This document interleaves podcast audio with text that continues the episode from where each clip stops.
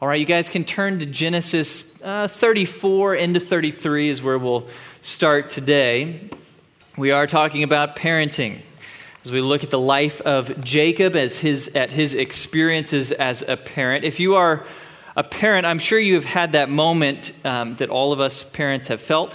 That moment where you really wish you could get something back Okay, you, you just did something, a, a bad parenting mistake, and you feel really awful about it, really guilty about it. You did it, and the moment you did it, you feel really guilty, really ashamed of what you just did as a parent. My uh, most recent one, at least the most recent one I'm aware of this morning, uh, was a few weeks ago as I was driving my kids to preschool. I needed to drop them off on time because then I needed to make it here to a counseling appointment with a college student. And I really like to be on time to things. My kids, unfortunately, do not share my love of punctuality.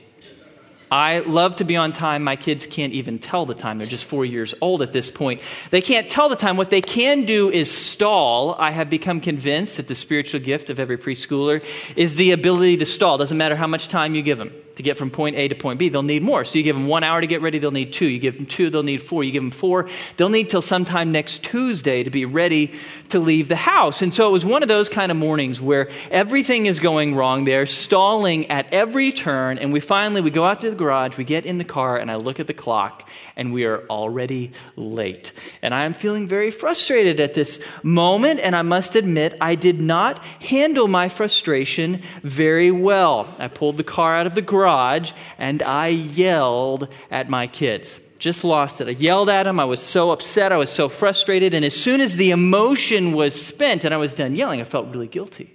I felt incredibly ashamed. And I was reminded once again that there is nothing like parenting to bring out the worst in me. I thought I was a godly man until I had kids. I thought I was a patient man until I had kids. I thought I was a selfless man until I had kids. There is nothing like parenting to bring out the worst in us because parenting is the hardest job we will ever have. Incredibly hard job. It is intense. It is demanding. It is a 24 7, 365 job, which you can't quit. It's going to last your whole life. And it's full of fatigue and frustration and difficulty and demands. And for many parents, it's full of heartbreak. It's incredibly hard. And because it's so hard, there's nothing like parenting to bring out the worst in us. But here's the flip side.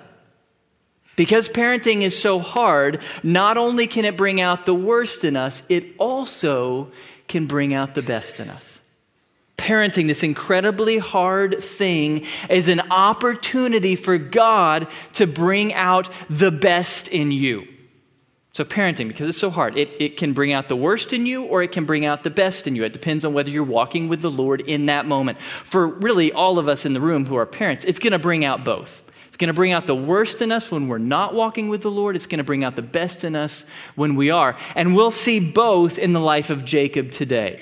So we're going to look at Jacob from chapter 33 of Genesis to chapter 35. We're going to see the worst in Jacob as a parent in 33 and 34. And then we're going to see God bring out the best in Jacob in chapter 35. So, obviously, I'm going to be speaking primarily to you who are parents this morning. It's going to be directly relevant to us. It's going to be convicting. It's going to be instructive. We need to walk out of here having learned from Jacob's failures and successes. Okay, that's our goal this morning. But what if you're not a parent yet? What if you're not even married yet? You're probably feeling tempted to check out. Why should I bother listening to, to this message? Let me encourage you to, to listen and engage for two reasons. Couple reasons why you should pay attention, even if you're not a parent yet. Reason number one, because it is never too early to begin to learn how to be a good parent.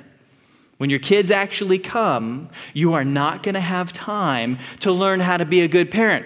You're just going to be trying to survive. You're going to be overwhelmed and sleep deprived. You will not have time to figure any of this out.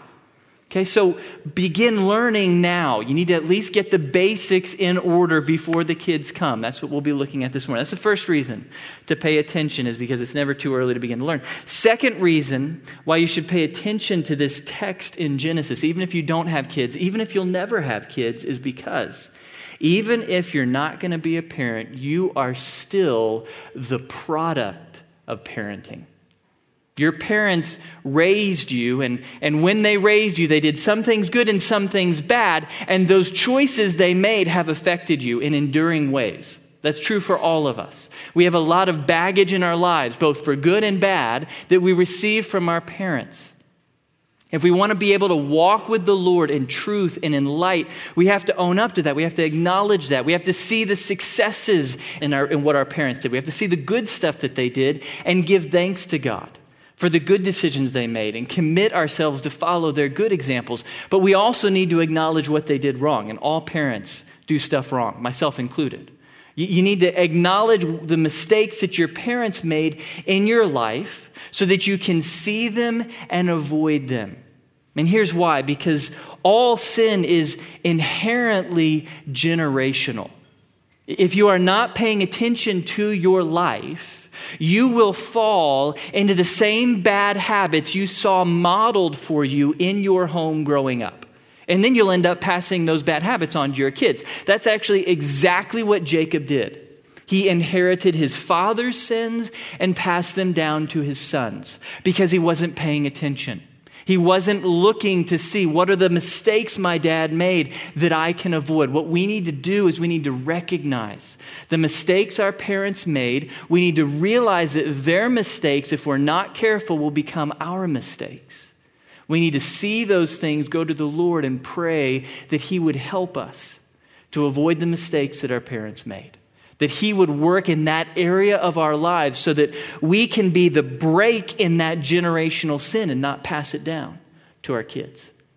Okay, so whether you're a parent or not, this message is for you. We need to look at, at Jacob's life, at the good things he did and the bad things he did. We need to learn lessons in parenting from Jacob. So that's what we're going to do. We're going to start with the bad stuff. We're going to look at Jacob's mistakes as we learn basically some lessons in bad parenting from Jacob. Now, Jacob made a lot of mistakes. He had a lot of sins that affected his family. We've already seen some of them. We actually already seen a lot of sin in Jacob's life. He was a liar a liar through a lot of his early life. He will end up passing that sin on to his kids. They will lie to him in turn. So we've seen that sin quite often. He was a liar. Uh, second, we saw that he practiced the sin of favoritism.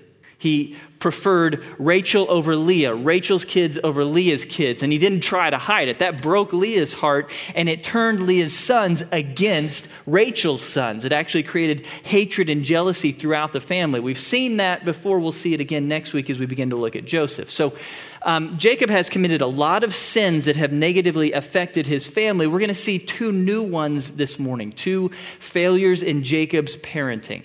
If you want to be a bad parent, you just should do exactly what Jacob does in chapters 33 and 34. Two mistakes he makes as a parent. Okay, number one, if you want to be a bad parent, step number one, like Jacob, compromise with sin. Compromise. It's the first mistake we're going to look at this morning. Look at the end of chapter 33, starting in verse 18. Now Jacob came safely to the city of Shechem, which is in the land of Canaan when he came from Padan Aram and camped before the city, he bought the piece of land where he had pitched his tent from the hand of the sons of Hamor, Shechem's father, for 100 pieces of money. Then he erected there an altar and called it El Elohe Israel. Okay, now, this sounds pretty good. Jacob settles down, he buys some land, he builds an altar and worship to God. It sounds like the dude is, is making a good decision unless you go back and look at the end of chapter 28. So leave your finger here and turn back to chapter 28. Chapter 28, verse 20. Then Jacob made a vow, saying, If God will be with me and will keep me on this journey that I take, and will give me food to eat and garments to wear, and I return to my father's house in safety, then the Lord will be my God, and this stone which I have set up as a pillar will be God's house, and all that you give me I will surely give a tenth to you. Jacob makes a vow, a promise to God God, if you take care of me, which God had done, then, then this place right here, this will be your house. What he's saying is, I will come here and build an altar to you and worship you here in this spot. What is this spot? Well, this is the first place where God showed up to Jacob. It's a place called Bethel. But, but Bethel isn't really a place that you would want to visit. If you recall, it looks like this. It's just a wilderness. It, there was no streams here. There's no town. There's no city. There's no trees. There's nothing. It was actually a no name place. It's not even got the name Bethel yet at this point in the story. So it's a wilderness. It's not a good place to live. It's not a good place to visit. And so Jacob, knowing how inhospitable, how unpleasant Bethel is, he decides to make a little compromise.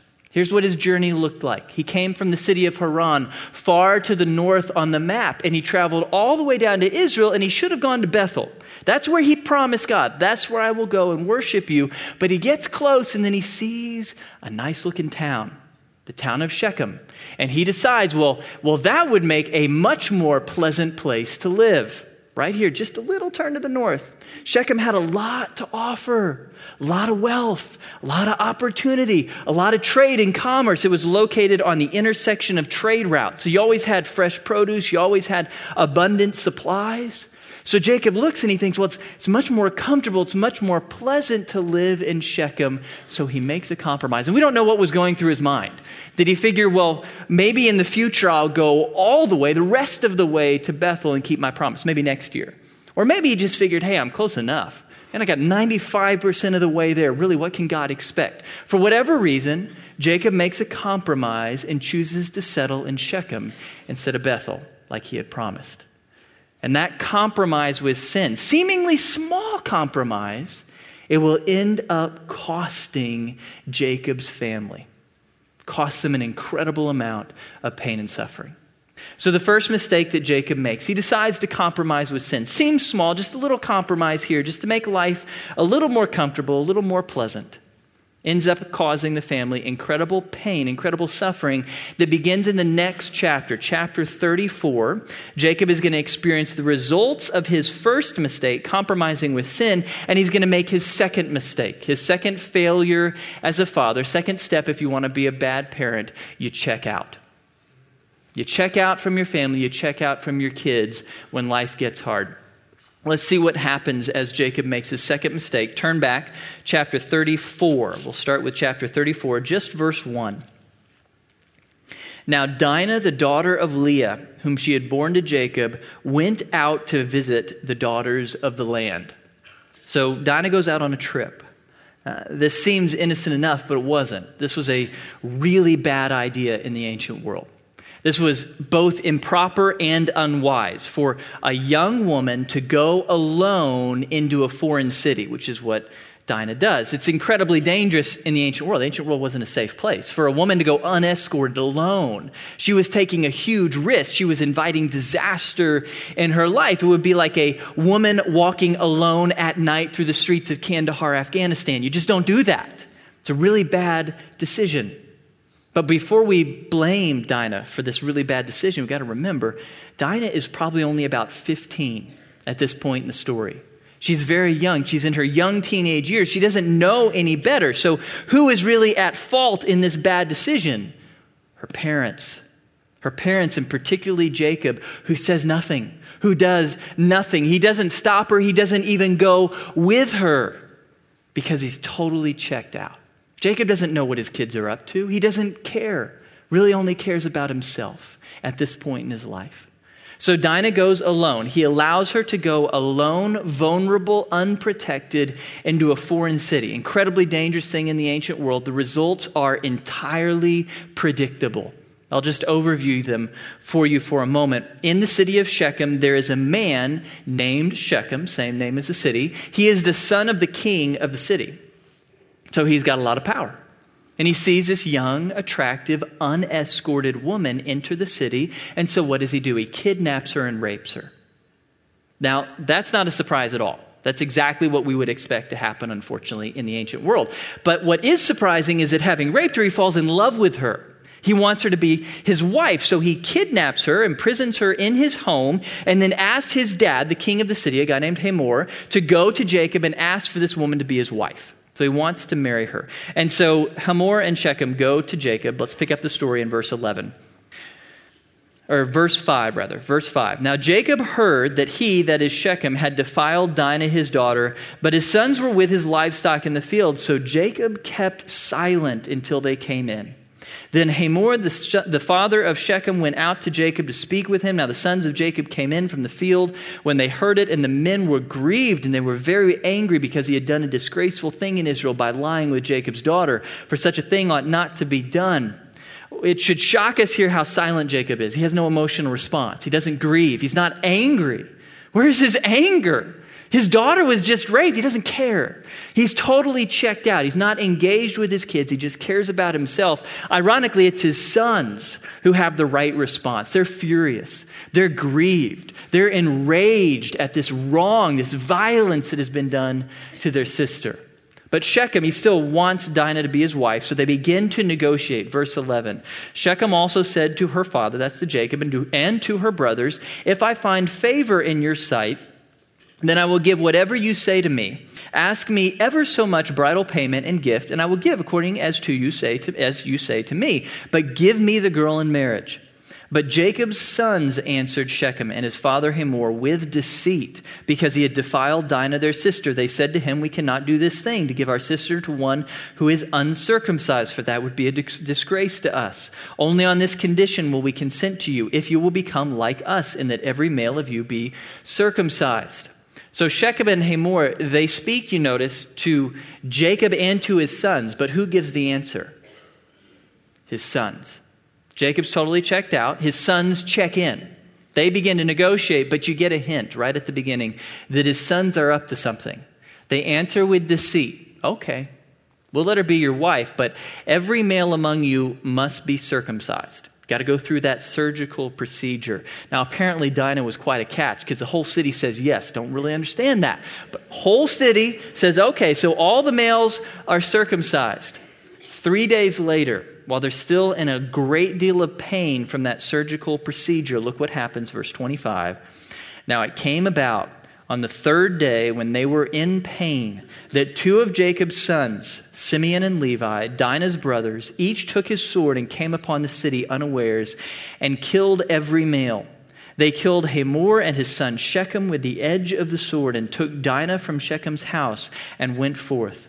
Jacob's sons came upon the slain and looted the city. Because they had defiled their sister, they took their flocks and their herds and their donkeys and that which was in the city and that which was in the field, and they captured and looted all their wealth and all their little ones and their wives, even all that was in the houses.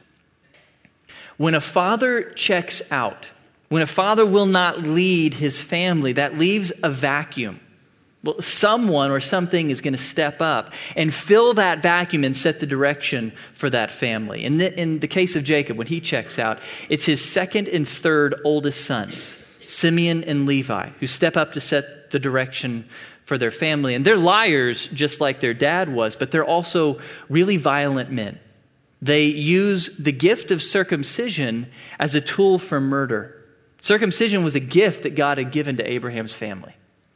God gave circumcision as a sign, as a symbol of the covenant, the Abrahamic covenant, all of these incredible blessings that God gave to Abraham's family so that Abraham's family could be a blessing to the whole world. So circumcision was meant by God to be a gift that symbolized grace, but Jacob's sons used that gift as a tool for genocide. It would be equivalent to us inviting people to be baptized and then just holding them down until they drowned. That's basically what you're doing. You're using God's gift as a tool for genocide. This is not justice. This is genocide. Maybe Shechem, the man who did the rape, maybe he deserved to die, but not everybody else. This is genocidal. And Simeon and Levi, they are held responsible for this murder. They're held responsible, but ultimately the guilt belongs with their dad. It's Jacob who is ultimately responsible. His compromise with sin and his checking out from the family, disengaging from the family, that's what set up this incredibly tragic situation, the slaughter of an entire city. And when we look at Jacob's failures, that he compromised with sin, that he checked out from his family, there's a couple lessons to walk away with, a couple complementary lessons that we need to see in Jacob's failure. The first lesson is that we learn from Jacob his family is proof that there is no limit to the evil that can fill a family when the parents compromise with sin and check out. Got to realize this is a family of believers. Jacob is a believer in God. As best we can tell, his sons are believers and God. And yet, this family of believers commits genocide, slaughters a whole city. This is like Newtown, Connecticut or Aurora, Colorado kind of violence that happens in a godly family. That's proof to us. If Jacob's family could go this far into evil, so could our families if we check out, if we compromise with sin. So if you're a parent, you just need to look at your life. You need to reflect on this reality. If you are compromising with sin, if there is some sin in your life that you are making excuses for, you are living with, it just doesn't feel like that big a deal. Hey, come on. If you're compromising with sin, what that means is that you are setting up your family for a Genesis 34 kind of moment. Or if you are checking out, if you're a mom or you're or a dad and, and, you just can't handle it, your kids are, are so frustrating to you, life is so tense that you just check out and you throw all of your time into your career or into hobbies. If you are checking out from your family, then you are setting up your family for a Genesis 34 kind of moment. We just need to recognize, we need to understand, none of our families, mine included, is inherently immune from the evil and suffering that we see in Jacob's family. If it happened to him, it can happen to us. If we compromise with sin, if we check out, there is no limit to the evil and suffering that can fill our families. That's the bad news. That's the first lesson. But there is good news in the family of Jacob. There's good news because of what happens immediately after what we just read, chapter 35. Things are going to begin to get better. God is going to begin to heal Jacob's family. God is going to begin to bring forgiveness and grace and restoration to this incredibly broken family. And that restoration is just going to improve by the end of the book. By the end of the book, this family that, that once committed genocide is actually going to be a model of, of forgiveness and leave a legacy of righteousness. And what that tells you, because things get better for this incredibly broken family, Jacob's family proves a second thing to you. Second lesson no family on earth is beyond hope of restoration. Some of you who are parents here this morning, that you feel like you have made such incredibly bad mistakes in the parenting of your children that it is game over for your family. You've blown it. You've ruined your kids, they're broken, they're beyond hope of restoration. Or there's some of you who grew up in a family that you feel like is beyond hope. Your parents made such bad mistakes that there's no hope for your family ever getting better. You need to realize no. If Jacob's family could be restored, any family on earth could be restored. If you're a parent here this morning and you feel like you really blew it with your kids, let me ask you did your kids deceive and then slaughter an entire medium sized city? Well, if not, then your family is not as bad off as Jacob's. And so, if there is hope for Jacob's family, there is hope for your family as well. No family on earth is beyond hope of restoration because God's grace, His healing power, knows no limits. He can heal any wound, He can recover any loss. There's always hope. There's hope for every family. Any family can be restored, and that restoration begins with the parents. With the parents stepping up and beginning to take the lead. And that's what we're going to see in Jacob in chapter 35. He's going to step up as a dad. He's going to step up as a parent. There's two things he's going to do that are going to help him to begin to bring restoration to his family. Got a lot you can learn from these two steps. These are kind of our two steps in good parenting. If you want to be a good parent who does a good job of raising your kids, follow Jacob's two successes in chapter 35. So let's look at chapter 35. Let's see how Jacob begins to bring some recovery, some restoration to his family. Look with me starting in verse 1. Then God said to Jacob, Arise, go up to Bethel and live there and make an altar there to God, who appeared to you when you fled from your brother Esau. So Jacob said to his household and to all who were with him, Put away the foreign gods which are among you, and purify yourselves, and change your garments, and let us arise and go up to Bethel. And I will make an altar there to God who answered me in the day of my distress and has been with me wherever I have gone. So they gave to Jacob all the foreign gods which they had and the rings which were in their ears. There would be idolatrous earrings. And Jacob hid them under the oak which was near Shechem. As they journeyed, there was a great terror upon the cities which were around them, and they did not pursue the sons of Jacob. So Jacob came to Luz, that is Bethel, which is in the land of Canaan, he and all the people who were with him. Jacob begins to step up. The first good thing he has done as a father, he begins to lead in repentance. Lead in repentance. Now, what does that look like for Jacob? He leads his family in repentance first by repenting of his own sin, by getting himself right with the Lord. He repents of, of his particular sin, which was compromise.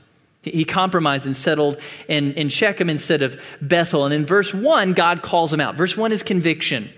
God is showing up and saying, Hey, buddy, it's time. It is time to fulfill your promise. You got to go the rest of the way to Bethel. It's time to stop living with compromise in your life. And Jacob responds well to that conviction. He immediately sets out for Bethel. He gathers his family. Said, It's time for us to go. Let's leave everything behind. Let's get going. But it's not just words. He pulls up stakes. He begins to travel to Bethel. That was actually a really risky thing to do because his sons had just slaughtered a whole city of Canaanites, and now he was traveling through Canaanite territory. It's a really risky thing to do, but he goes out in faith, trusting that God will protect. God does. God causes fear to fall upon all the Canaanite cities so that Jacob makes it safely to Bethel. So Jacob leads his family in repentance first by repenting from his own sin. He says, okay, I'm done compromising. I'm going to go the rest of the way to Bethel. I'm going to obey. So he repents of sin in his own life. He turns away from it, from sin to obedience. Then, having repented of his own sin, he encourages his family to repent of their sin, their sin of idolatry. Idolatry began in the family of Jacob, actually with his favorite wife, with Rachel. She stole idols from her father's house, from Laban's house. Jacob didn't know about it at first, but when he found out, he didn't do anything about it. He let Rachel teach his family idolatrous worship. So she spreads idolatry to all the kids, and by this point in time, idolatry is just rife in his family. Jacob repents of his own sins, and then he steps up and says, It's, it's time for the family. It's time for us to turn from this sin I see here. So he, he calls out their sin, he encourages them to repent, they respond well, and the family begins to walk in obedience. So Jacob steps up as a parent, as a good father. He begins to lead his family in repentance, and that shows us how, we can do the same in our families. Very practical material here. Parents, how do we lead our families in repentance? First, we model it.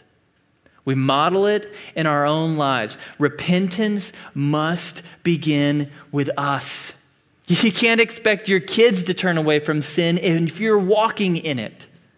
You got to begin with yourself. You got to begin by, by praying, God, show me my sin. Where am I walking in sin? It's time to stop making excuses for that sin.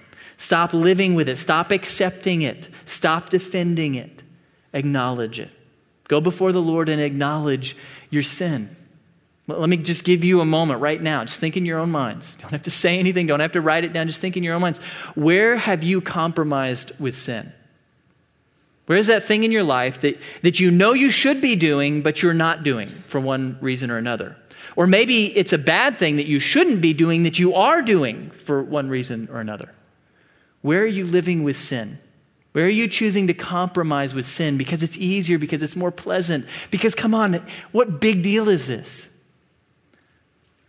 See the compromise in your own life acknowledge it, and then go to the Lord and confess it. That's how repentance begins. You go to the Lord and you say, God, this is sin and it's not right. I agree with you. This is, this is wrong, what I have done. I pray that you would help me to turn away from this sin, to begin to walk with you in obedience and in righteousness. I would encourage all of you, especially if you're a parent, this afternoon, take some time to go before the Lord and whatever sin is in your life, confess it to Him, acknowledge it to Him, turn from it. That's where repentance begins. And then, if, if you have sinned against someone, if your sin has hurt someone, after confessing it to God, you need to go confess it to them. You need to ask them to, to forgive you. Don't wait on that. Do it this afternoon. Don't let that linger. Don't let it fester. It just hurts you and the other person. Go deal with it this afternoon. As soon as I had finished yelling at my kids, as soon as that anger had subsided and I began to feel awful and I began to feel incredibly guilty, I immediately asked my kids to forgive me. Turned around, put the car in park, said, Luke Grace, will, will you forgive me for what I did wrong? I don't think my kids are, are ever going to grow up under the delusion that their dad is perfect. I think that ship has sailed. My kids know that. What I hope that they will grow up with is, is the belief that their dad is quick to repent. When their dad blows it, he is quick to ask for forgiveness and turn away from his sin. If you've hurt somebody with your sin, confess it to God, then confess it to them. That's how you begin to lead in repentance. You get right with the Lord in your own life. Deal with your own sin first. So you model repentance, and then, having modeled it in your own life, the second thing you do, you encourage it in others. Model it in your own life, then encourage it in other people. So if there's some sin that you see in your family, maybe it's, it's in your spouse or it's in your kids, you see this sin in your family and you've been silent about it. You've just been living with it, ignoring it, sweeping it under the rug. It's time for that to change. It's time to acknowledge that sin and encourage your, your family to turn away from that sin. Now, uh, that doesn't mean you have to be a jerk about it. You should be loving, you should be gracious, you should be gentle, but you need to speak. Silence is not love. When somebody's sinning, it's not loving to be silent about it. That's actually a hateful thing. Love is to address it lovingly, graciously, gently, but you got to speak up. And so I would encourage you, if you're a parent, just to think a little bit about your family your kids, your spouse, your parents, your family. Is there some sin that you see that's, that's ongoing that, that they're not addressing and you haven't addressed? maybe today is the day to speak up. Again, not as a jerk. You do it lovingly, you do it graciously, but, but pray, God, if you want me to speak up about this sin today, then, then please give me wisdom, help me to know what to say, and give me an opportunity. Open a window so that I can speak lovingly about this sin. That's what parents are called to do. We model repentance in our own lives, and then we encourage it in the lives of our family. You don't stay silent about sin, you don't sweep it under the rug, you address it. So, parents, we're called to lead our families in repentance. That's the first good thing we see Jacob do here in chapter 35. He begins to step up and lead his family. Let's now look at the, the second good thing Jacob does. A second step in good parenting begins in verse 7. He built an altar there and called the place El Bethel, because there God had revealed himself to him when he fled from his brother. Now, Deborah, Rebekah's nurse, died and she was buried below Bethel under the oak. It was named Allon Bachuth. Then God appeared to Jacob again when he came from Paddan Aram, and he blessed him. God said to him, Your name is Jacob. You shall no longer be called Jacob, but Israel shall be your name. Thus he called him Israel. God also said to him, I am God Almighty. Be fruitful and multiply. A nation and a company of nations shall come from you, and kings shall come forth from you. The land which I gave to Abraham and Isaac, I will give it to you, and I will give the land to your descendants after you. Then God went up from him in the place where he had spoken with him. Jacob set up a pillar in the place where he had spoken with him, a pillar of stone, and he poured out a drink offering on it. He also poured oil on it. So Jacob named the place where God had spoken with him Bethel. Second thing that we see Jacob do right, second step in good parenting, you lead your family in worship. Lead your family in worship. That's what Jacob does. You'll notice in verse 7 and verse 14. He builds two altars. Two altars. That was kind of a, a stack of stones, a monument. Now, in the ancient world, the way that you worshiped God was by building an altar. Not, not how we do it through singing together like this. You built a monument in front of your family that would forever remind them of how good and great God is. Okay, so he built altars. He is leading his family in worship. And between these two moments of altar building, these two moments of, of family worship, you'll notice that God speaks. God speaks, verses 9 through 12. God speaks and reminds Jacob of the promises. God reminds Jacob about the promises of the Abrahamic covenant. Now, what's interesting, in those verses, God doesn't tell Jacob anything new. There's no new information here. Jacob had already heard all of this before. All God is doing is reminding Jacob what God has promised. That's what a good parent does. A good parent reminds their kids about the promises of God. A good parent reminds their kids about who God is, what God has done, what God has promised to do in the future. Why do you do that? Because if your kids don't know who God is, if they don't know what God's done, if they don't know what God has promised, then how would, could you possibly expect your kids to ever love or worship God? They're not going to love or worship a God they do not know. And so we tell them who God is, what He's done, what He's promised, because that is the foundation of worship for your children. That's where worship begins in their life. Throughout their growing up, throughout their years, they need to be continually reminded by their parents of who God is, what He's done, and what He's promised. That's how you will lay a foundation in them of worship. As they begin to know God and understand Him, the response in their hearts will be love and worship. So, one of the most frequent themes you'll see throughout, especially the Old Testament, to parents is God's command that our primary responsibility as parents is to remind our kids continually who God is, what He's done, and what He's promised. If you're a parent in your room, your primary responsibility is really simple it's just that.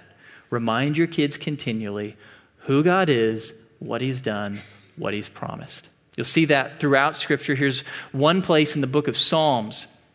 We are commanded as parents, tell to the generation to come the praises of the Lord and his strength and his wondrous works that he has done. For he established a testimony in Jacob and appointed a law in Israel, which he commanded our fathers, that they should teach them to their children, that the generation to come might know, even the children yet to be born, that they may arise and tell them to their children, that they should put their confidence in God and not forget the works of God.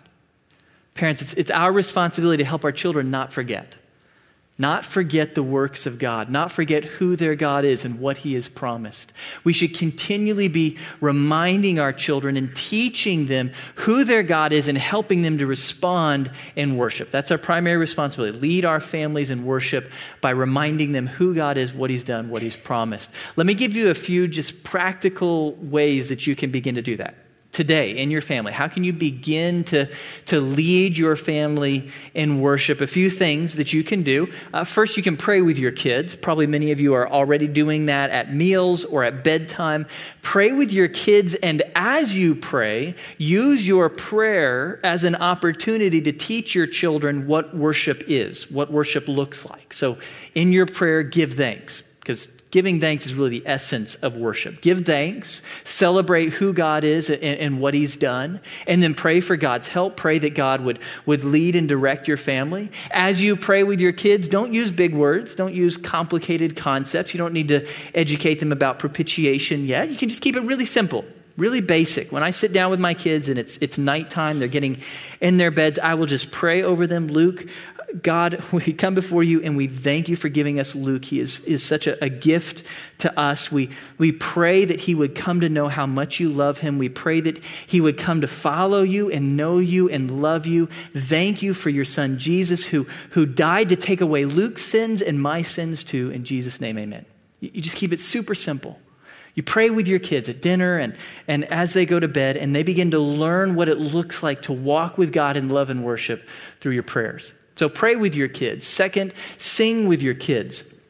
Sing with your kids. Uh, there's lots of great worship albums out there for kids of any age. You can always default to the classics. Jesus loves me. This I know, for the Bible tells me so. Just sing with your kids. Now, if you don't have a very good singing voice, uh, that's okay. That's not an excuse because your kids, especially if they're young, they can't tell the difference. They, they don't know if you're tone deaf. It's not like this is the voice or something. You just, you just need to get in there and sing. I, I am tone deaf. I don't know how to sing, and I forget every other line of any given song. And yet I sing with my kids because they don't care. They just need to hear me singing so they can learn how to do that. Now, men, if, if some of you men feel like you are too manly to sing worship with your kids, then biblically speaking, you don't know what it means to be manly. Because in ancient Israel, it was actually not the women who did the bulk of the singing, it was the men, especially the kings and the priests and the warriors, who led all of the nation in song. So if you think you're too manly to sing, then really you're not manly at all because that's what men do. We teach our families how to sing praise to God. That's our job. So you pray with your kids, you sing with your kids. Finally, my last idea you help your kids give thanks. You, you teach them how to give thanks. Here's a suggestion this is a brilliant idea my wife came up with. When our kids are fighting with each other or they are whiny, um, which they're four, so that's like every day, um, when that's happening, Julie will just step in and put a stop to whatever they're doing. So if they're watching TV, the TV is on pause. If they're fighting over a toy, she takes the toy. Whatever it is, she puts a stop to it and tells them, You cannot have the show back or the toy back until you each name one thing you are grateful for. And so they'll do it, and then they get to resume whatever they're doing, hopefully not fighting at that point. Now, they're four, so they just have to do one. As they get older, we'll, we'll give more. You got to give two, you got to give three, you got to give four.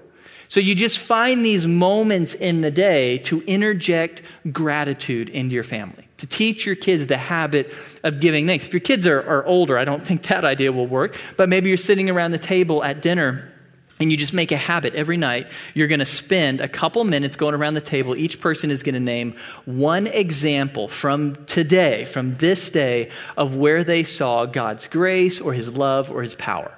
Just each person is going to name one thing. If you begin to do that, you are, are teaching your children the habit of gratitude, and that is the essence of worship. Worship is really all about gratitude, giving thanks to God. So, parents, it's our job to teach our kids how to be grateful. Okay, so we've covered a lot of advice this morning, a lot of directives to parents. I want to help you to summarize this, wrap your arms around it. I want to give you something to, to really walk away with this morning. One last idea to help pull this all together for you.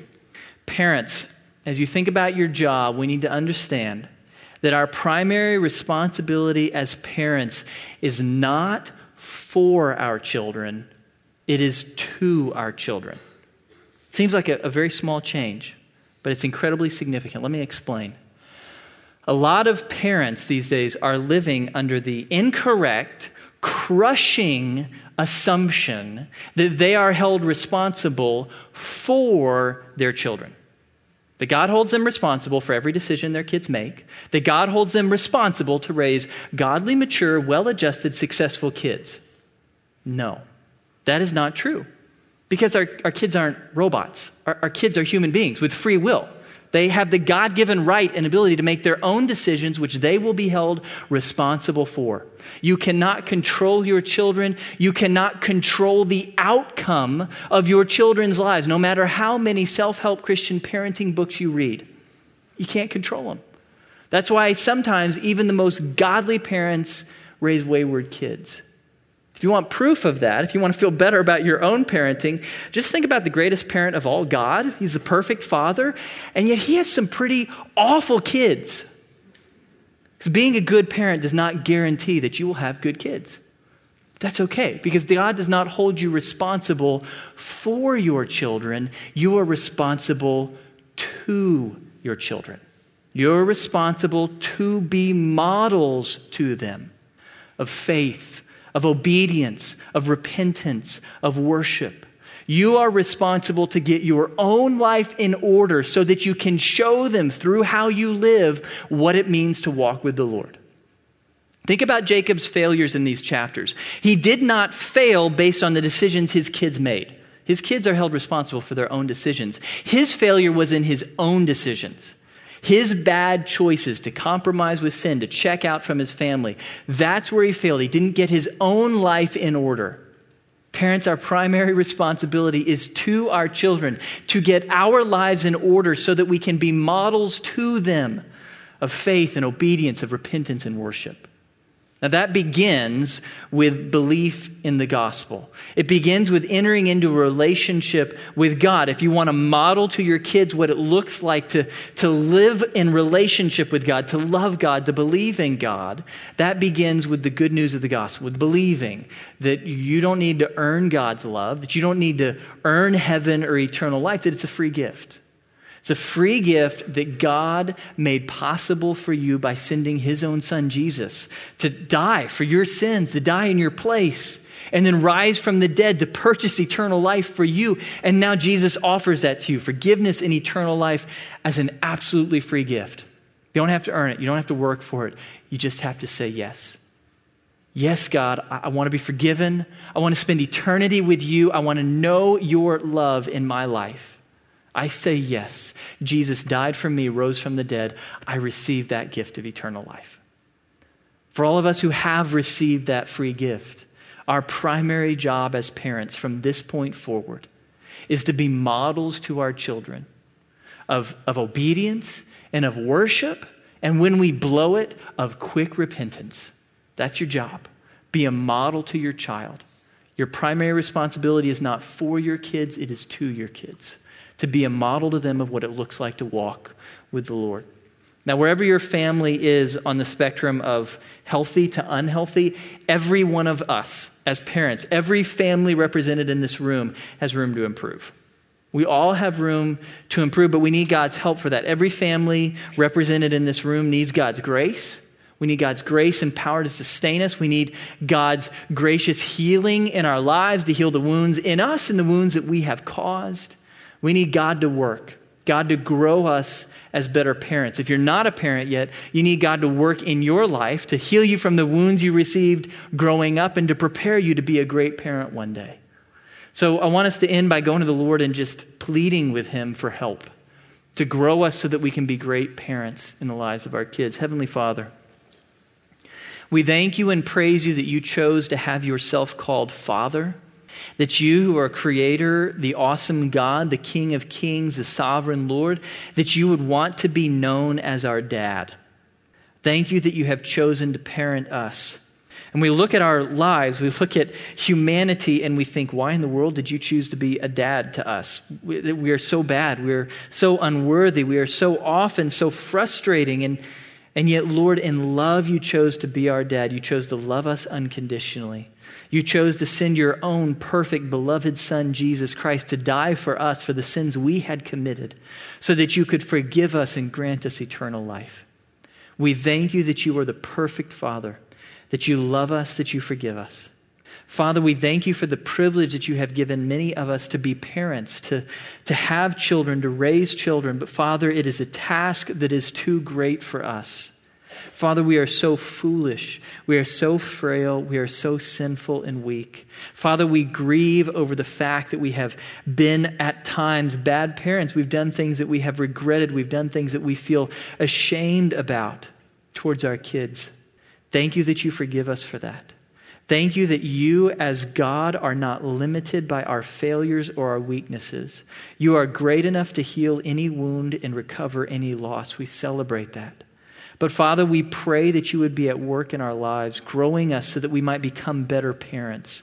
We pray, Father, that you would convict us of sin in our own lives, that you would help us to, to turn from it today, to not let another day go by where we're making excuses for our sin. We pray that you would help us to be bold and courageous to speak truth and love when we see sin in our families. We pray, Lord, that you would grow us in worship, that we would be examples to our kids of what it means to love you and praise you. I pray, Father, that, that you would give us practical ideas that as parents we would walk out of here not just feeling guilt, not feeling overwhelmed, but having specific practical ideas that we can begin to implement in our families today to help us raise kids who repent and who worship. I pray, Father, for every person in this room. May you be at work in our lives as our loving Father, growing us, convicting us, and challenging us so that we might become more like your perfect Son. In his name we pray. Amen. All right, God bless you guys. Next week we'll start Joseph.